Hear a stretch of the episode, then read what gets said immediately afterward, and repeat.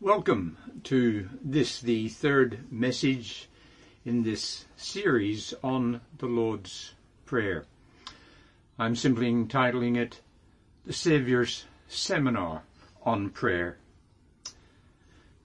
This lesson by Jesus on prayer came in response to a request from one of his uh, disciples. And Thankfully, it has been recorded for us by both Luke and Matthew. And it is to Matthew's account that we are turning to.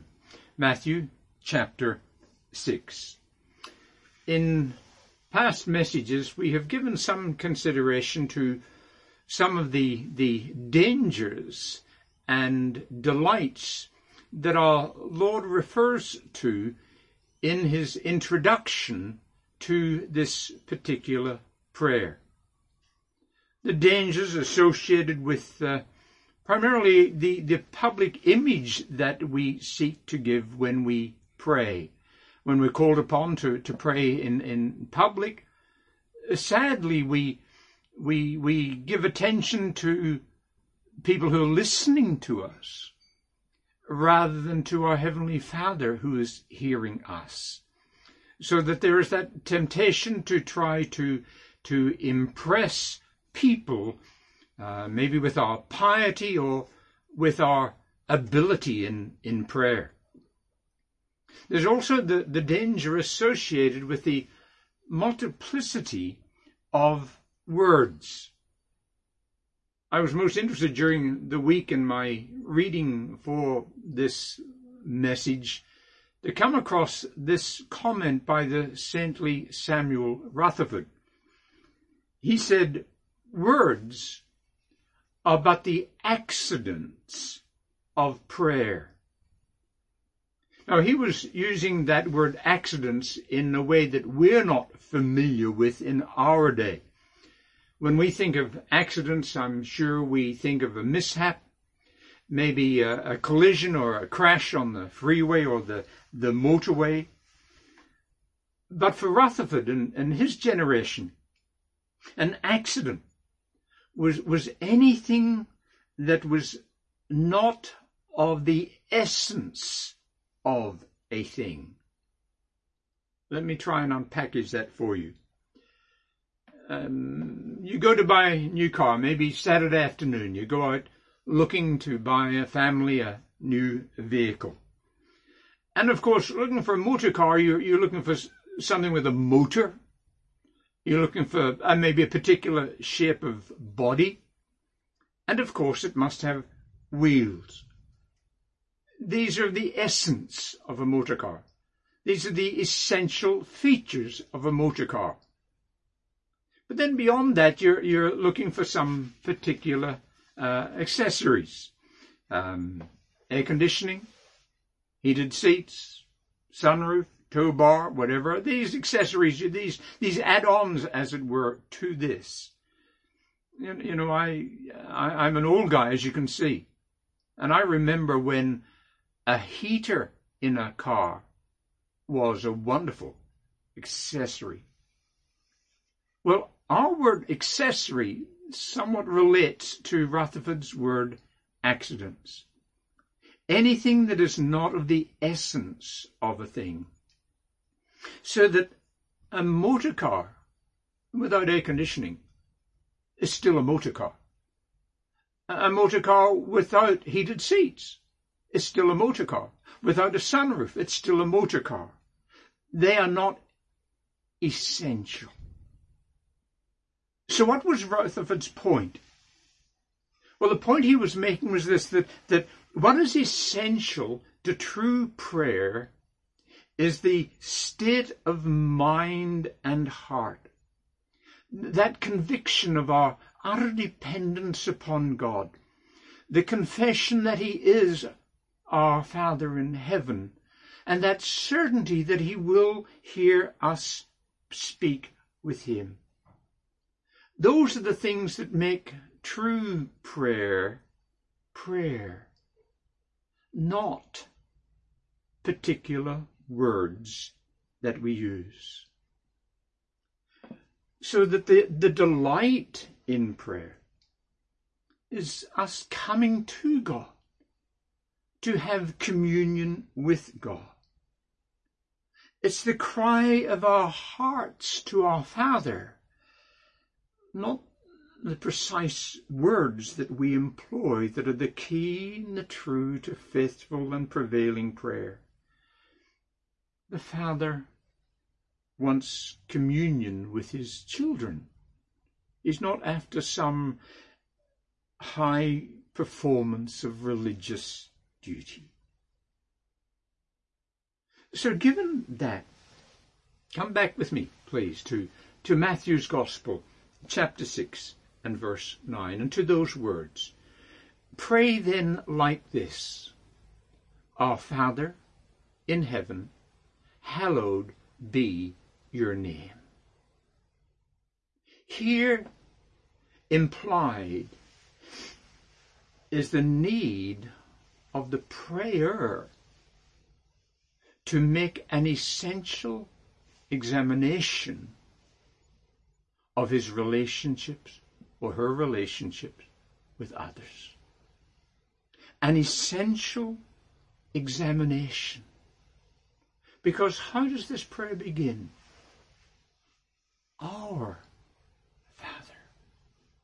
That little word, our, which points us to the essential fellowship we must have with all those in the family of God. A Christian in fellowship with the Father and his Son, Jesus Christ, but also in fellowship with one another. You see, what, what attitude, what spirit is to characterize us when we pray? Well, from this little word our, we're pointed to the spirit of harmony. You notice that our Lord would have chosen his words with care and thoughtfulness. And important to notice what words we find here that are repeated. And what words are repeated here? Well, the first person plural pronouns. Our and us. Our Father.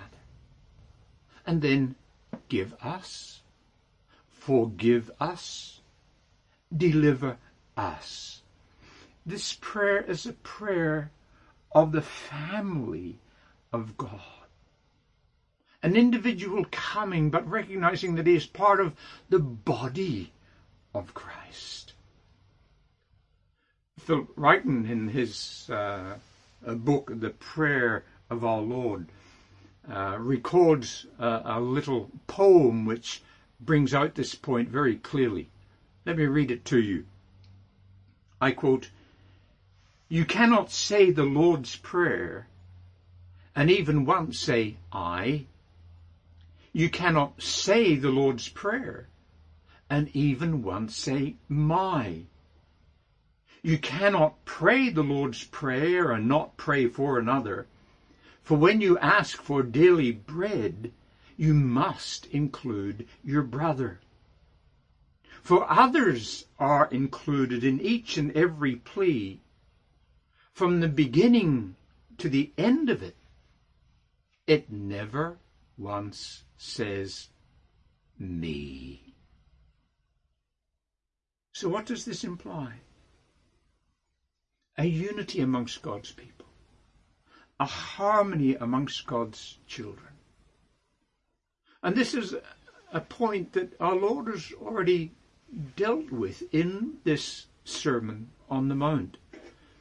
I'm thinking of the words that you find in chapter 5. Listen to them. And Jesus said, therefore, if you're offering your gifts at the altar, and there remember that your brother or sister has something against you, leave your gift there in the front of the altar. Go first and be reconciled to them. Then come and offer your gift. The need for reconciliation, the need for a harmonious relationship amongst the people and the children of God before they would come. This is the examination required. This is what's expected. That we investigate our heart's attitude towards others. Peter, in his first epistle, touches upon this in a most homely way, and, I would say in a most searching way. Uh, Peter's been speaking about the relationship between husbands and wives. And what does he say? I'm reading 1 Peter chapter 3 and verse 7. Husbands, in the same way be considerate as you live with your wives, and treat them with respect as the weaker partner, and heirs with you of the gracious gift of life. So that nothing will hinder your prayers. Isn't that amazing? Isn't that uncomfortable, men, husbands? That our relationship with our wives, the nature of our relationship with our wives, the quality of our relationship with our wives impacts upon our praying.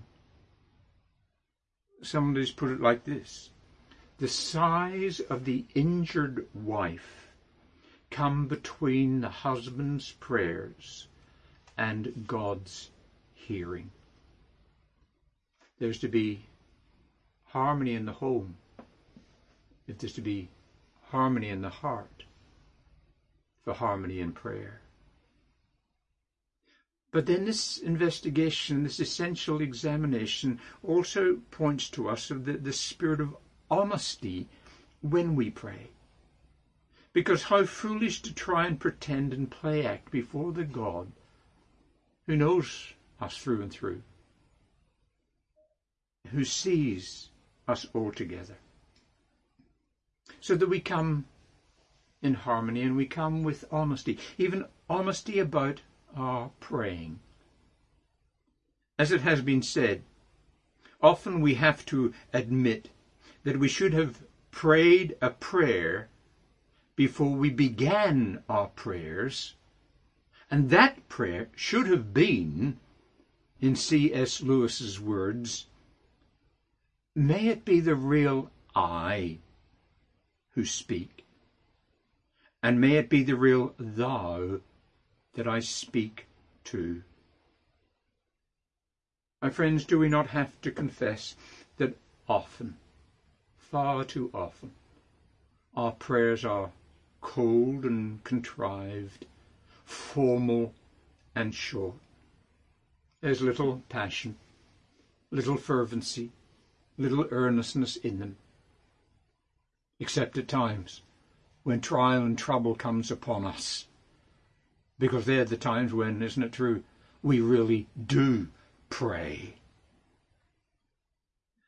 but our, our comfort in the confession of our inadequacy and troubles and difficulties with prayer brings a degree of comfort to us.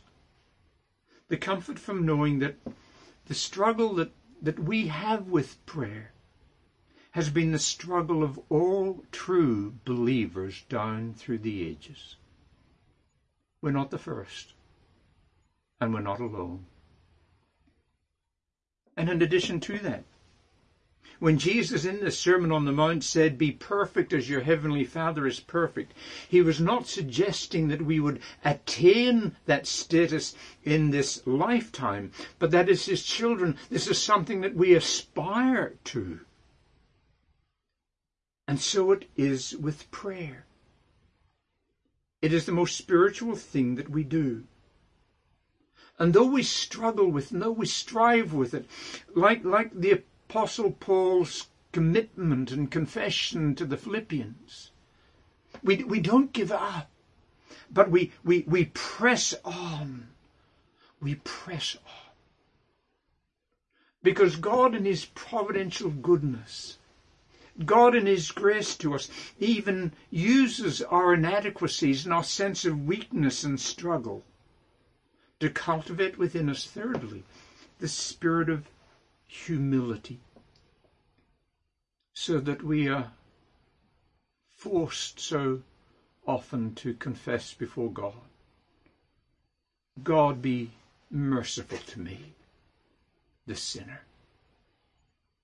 Or the words of David Create in me a clean heart, O God, and renew a right spirit within me. Our Father. An essential examination. For how dwells the love of God in our hearts for our brothers and for our sisters? May, may I suggest that the apostles call for self-examination at the communion table, where we, we look at our own hearts and attitudes and actions and lives before we eat and drink. That, that call for examination also comes before we pray, before we say a word at a prayer meeting. We look at our lives and our relationships with others. But now I want to step back for a moment. And I want to look now at the prayer uh, from a bird's eye perspective. Because there's a lesson here for us, even to be learned from the evident progression of this prayer. Not only a call for an essential examination, but to look at the evident progression. Because how does this prayer unfold? Well, depending upon how you classify verse 13, you either have six or seven petitions here. The significant point, though, is this. Three out of the six petitions, or three out of the seven, if that's the route you're taking, those three out of the six or seven have to do with God and His glory. The glory of His name, the glory of His kingdom, the glory of His will. So that prayer, while directed to God, is also distinctly for God. Because it's only after expressing our concern for God that we come to deal with the concerns of ourselves. Our provision, bread, our pardon from sin, or protection from evil. So that the lesson of the progression of the prayer is clear. We do not, even when we come to the exercise or subject of petition in prayer, begin with ourselves. We pray to God and we pray about God. We express our heart's concern for His worship, for His adoration for his praise. God comes first. So that when we step back and look at this prayer, we see that half of this prayer is taken up with Him. So that how do we pray? Well, think of Romans chapter 11 verse 36. For from him, and that's prayer, and through him, and that's prayer, and to him, and that's prayer, are all things. To him be the glory forever. Prayer is that which is directed to God, is distinctly for God, and then is also derived from God. That may seem obvious to you, but let, let me let me unpack it a little bit. Because the inference is that what God promises and what God proposes comes to pass as a result of prayer. Let me illustrate what I mean. In Ezekiel chapter 36, we read of God's amazing and abundant promises to Israel. It's, it's, a chapter filled with the I wills of God. I will do this. I will do that. I will, I will, I will, I will. And then you get down to verse 37 where you read these words. I will yet be inquired of by the house of Israel to do it for them. That is, he links his promises and his purposes to his people's praying. I will do this. And included in the this is I will cause you to ask of me. And so here in Matthew 6, verses 9 and 10, we have the three your prayers. Your name be hallowed, your kingdom come, your will be done. And what do we discover? Matthew uses three imperatives which convey a mandatory sound. The meaning is God's name shall most surely be hallowed. God's kingdom will most surely come. God's will shall most surely be fulfilled and done. Each petition will be answered because God moves hearts to pray for them.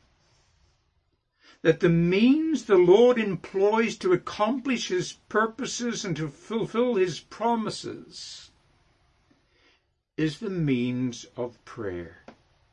He grants to his people the spirit of intercession in order to fulfill his will. And then when you, you look at the three us petitions, give us our daily bread, forgive us our sins, protect us from evil. What gives us confidence about these things?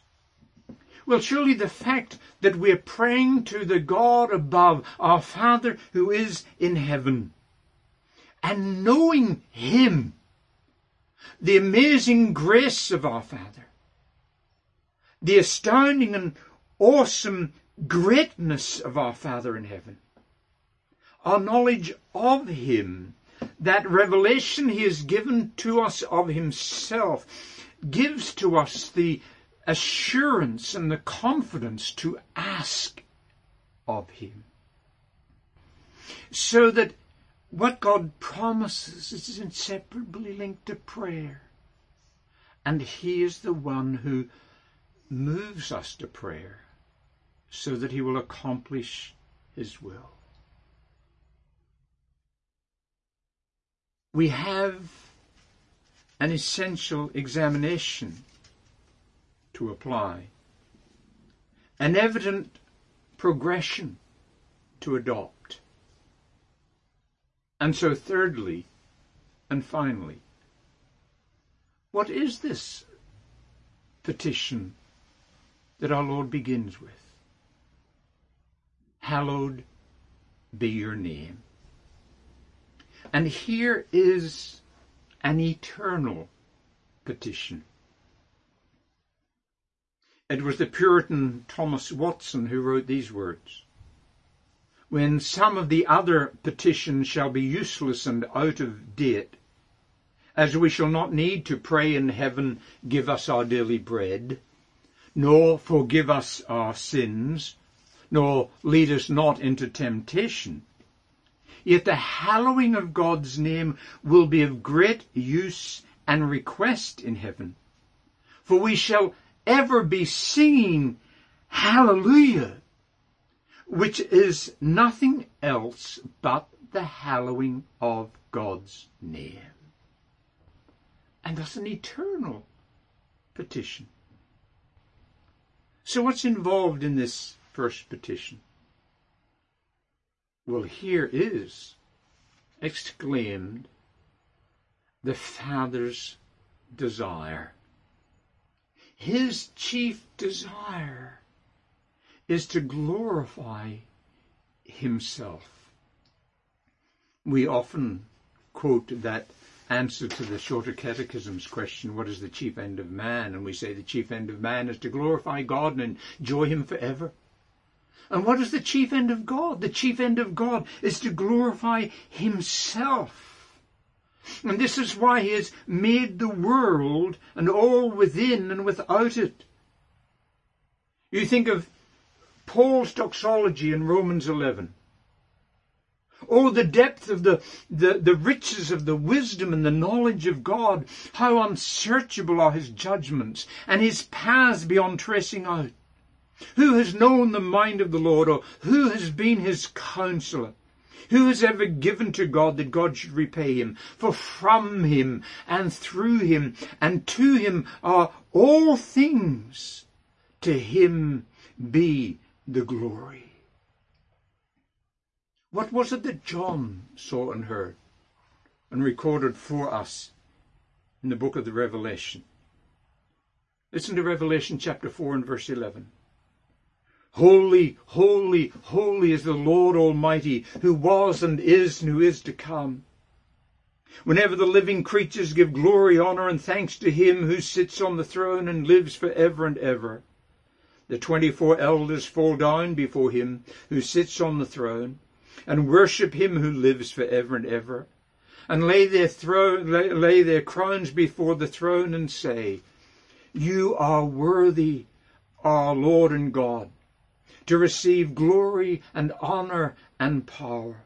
For you created all things, and by your will they are created and have their being. What is his will? The heavens will declare the glory of God. And what was on the heart of the Saviour when he did give to us the Lord's Prayer in John 17? Well, listen to his words as he prayed. Father, the hour has come. Glorify your Son, that your Son may glorify you. For you granted him authority over all people, that he might give eternal life to all those you have given him. Now this is life eternal, that they know you, the only true God, and Jesus Christ, whom you have sent. I have brought you glory on earth by finishing the work you gave me to do. And now, Father, glorify me in your presence with the glory I had with you before the world began. God's great desire, the Father's desires for his own glory, and thus he would have us pray to that end. Because what is the significance of that word name in this petition? Hallowed be your name. God's name is not just a, a title that he has but it identifies him and expresses who he is as to his person, as to his character, as to his attributes. It reflects who this Father is, that the various names that he reveals to us in Scripture reveal his divine nature and his eternal qualities. And so Jeremiah declared, there is none like you, O Lord. You are great, and your name is mighty in power. That is, God Himself is mighty in power.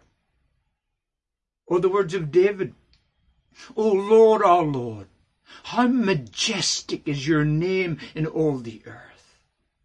In other words, how majestic you are in all the earth.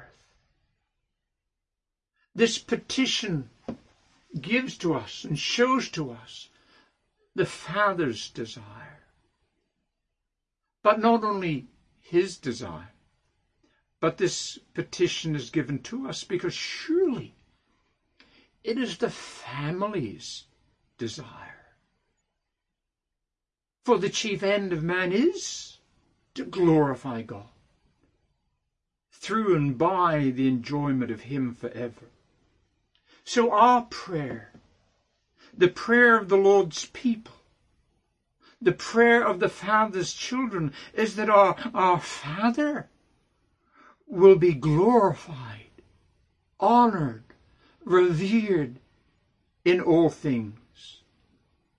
Our desire surely is that God's name and character would receive the honor and the reverence it deserves. And that our highest goal is that, that God's name, that the Father Himself will be hallowed and reverenced and worshipped and praised and delighted in by all the nations world without end. So that in this first petition, in this great petition, we, we, we find a mighty motivation for ministry and for missions. This first petition, this eternal solicitation, is that our Father will be universally and perpetually honored and reverenced by men and women and boys and girls from every tribe and language and people and nation. And guess what? That prayer which has been offered down through the centuries and is now offered by us today has been heard in heaven and is being heard in heaven. And the Father will answer it. He will be revered. His name shall be hallowed. Because as we now are able to look into the future, and through the eyes and ears of John, what do we hear? Listen. And they sang a new song, saying, You are worthy to take the scroll and to open its seals, because you were slain. And with your blood you purchased men for God, persons from every tribe and language and people and nation. And you have made them to be a kingdom and priests to serve our God, and they will reign on the earth. And then John says, I looked and heard the voice of many angels numbering thousand upon thousand, ten thousand times ten thousand, they encircled the throne and the living creatures and the elders. In a loud voice they were saying, Worthy is the Lamb who was slain to receive power and wealth and wisdom and strength and honor and glory and praise. And then John says, I heard every creature in heaven and on earth and under the earth and on the sea and all that is in them saying, To him who sits on the throne and to the Lamb be praise and honor and glory and power for ever and ever. And the four living creatures said, Amen. And the elders fell down and worshiped. Pray hallowed be your name. And his name absolutely will be hallowed, world without end. My friends, what the Father proposes, what the Father purposes, what the Father promises, he is in his own economy, in his own way, ordered that prayer be the means of seeing these things come to fruition. And so we pray, Hallowed be your name. And we await with certainty its glorious fulfillment. And so, in the words of Frances Ridley Havergal, oh, the joy to see thee reigning, thee, my own beloved Lord. Every tongue thy name confessing, worship, honour, glory, blessing, brought to thee with glad accord. Thee, my Master and my friend, vindicated and enthroned unto earth's remotest end, glorified, adored, and owned. Oh, may we be encouraged to pray. May we be strengthened in our praying. May our prayers be a sweet smelling savour to God because they're full of faith and blessed assurance. May God bless this portion of his word to us now. In Jesus' name. Amen.